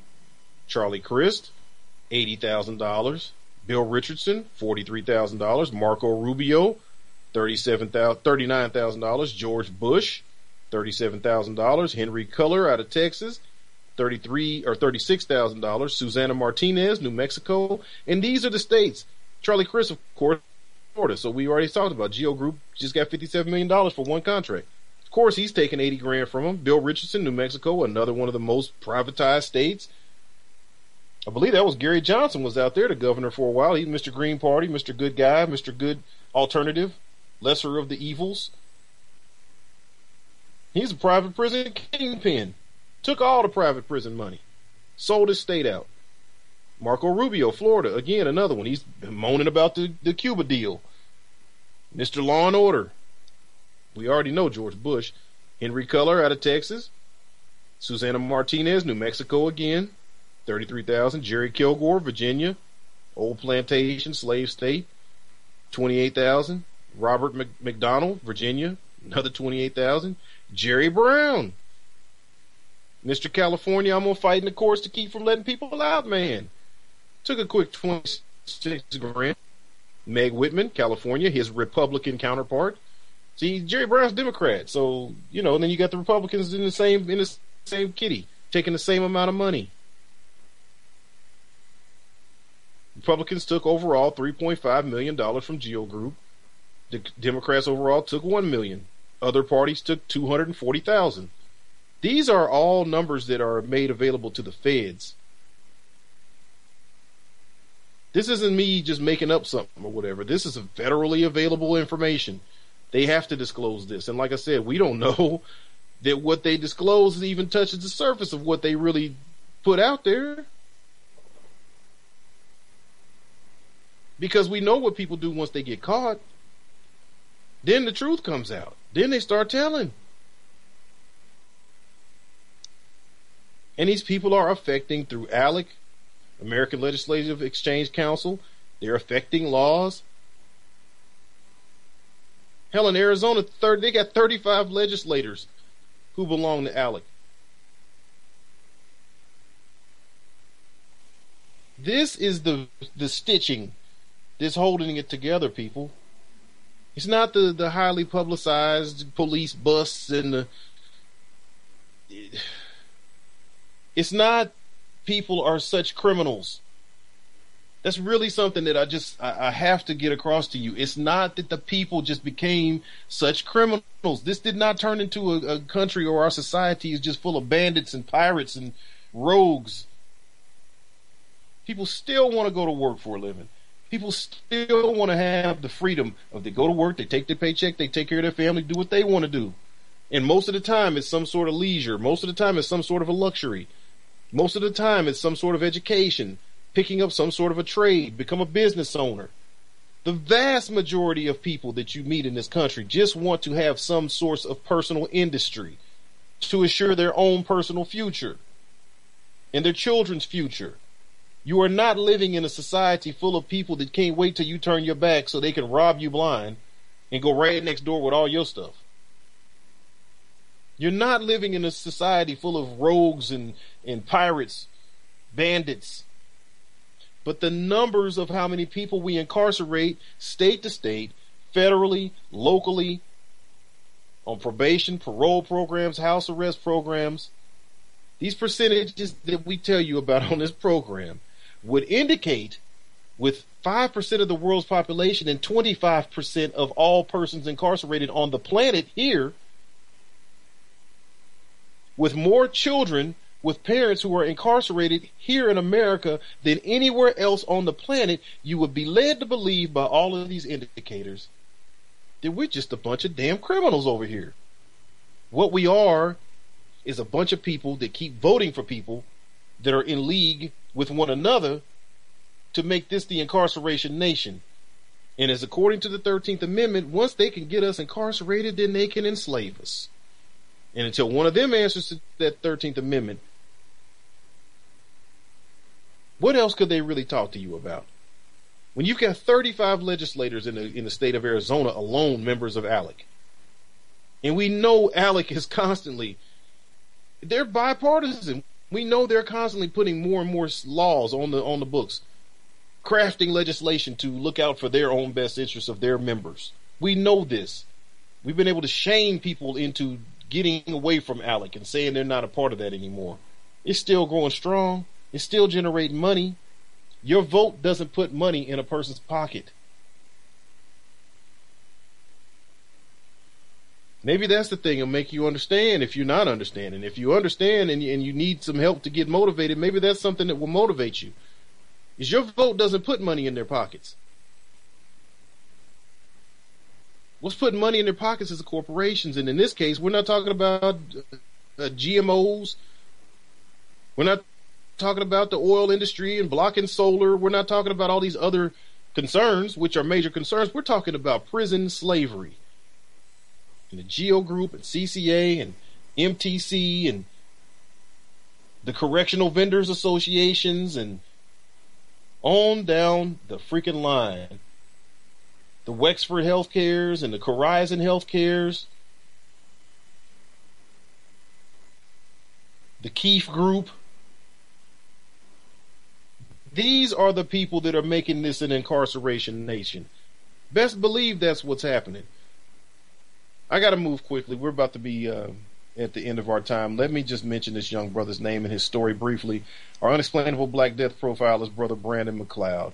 September 1, 2005, in the early morning of September 1st, the police told his grandmother, Dorothy Chappell, to go nowhere, stay by her car as she was leaving for work. At gunpoint, they held her down.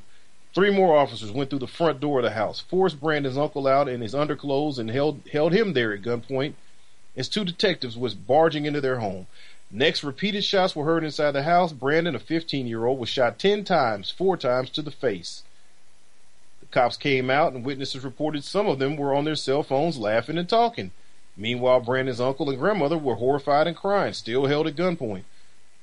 Within 24 hours of the killing, the head of the police union called the police just doing their job because the youth was nothing more than a quote unquote street thug who held up a pizza delivery man and the cops said he was lunging at them with a knife when they came in. The knife was later shown to be proven as having come from the kitchen.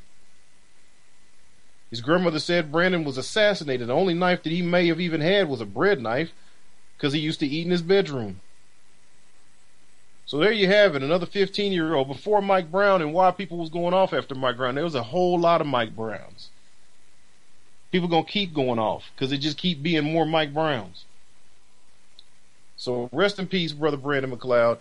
This has been the Abolitionist Daily, the daily report on the Black Talk Radio Network. This is Johanna Elia. I will put all the links of the information we discussed on the Facebook pages. Send me an email at newabolitionistsradio at gmail.com. Other than that, I have to say peace to the abolitionists and death to these oppressors. Thank you.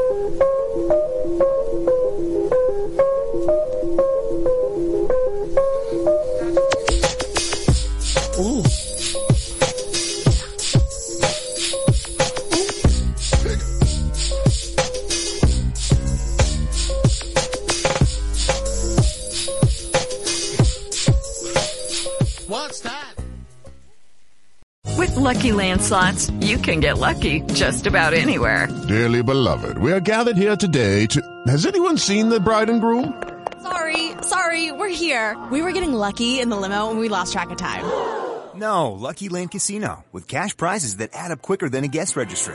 In that case, I pronounce you lucky. Play for free at LuckyLandSlots.com. Daily bonuses are waiting. No purchase necessary. Void where prohibited by law. 18 plus. Terms and conditions apply. See website for details.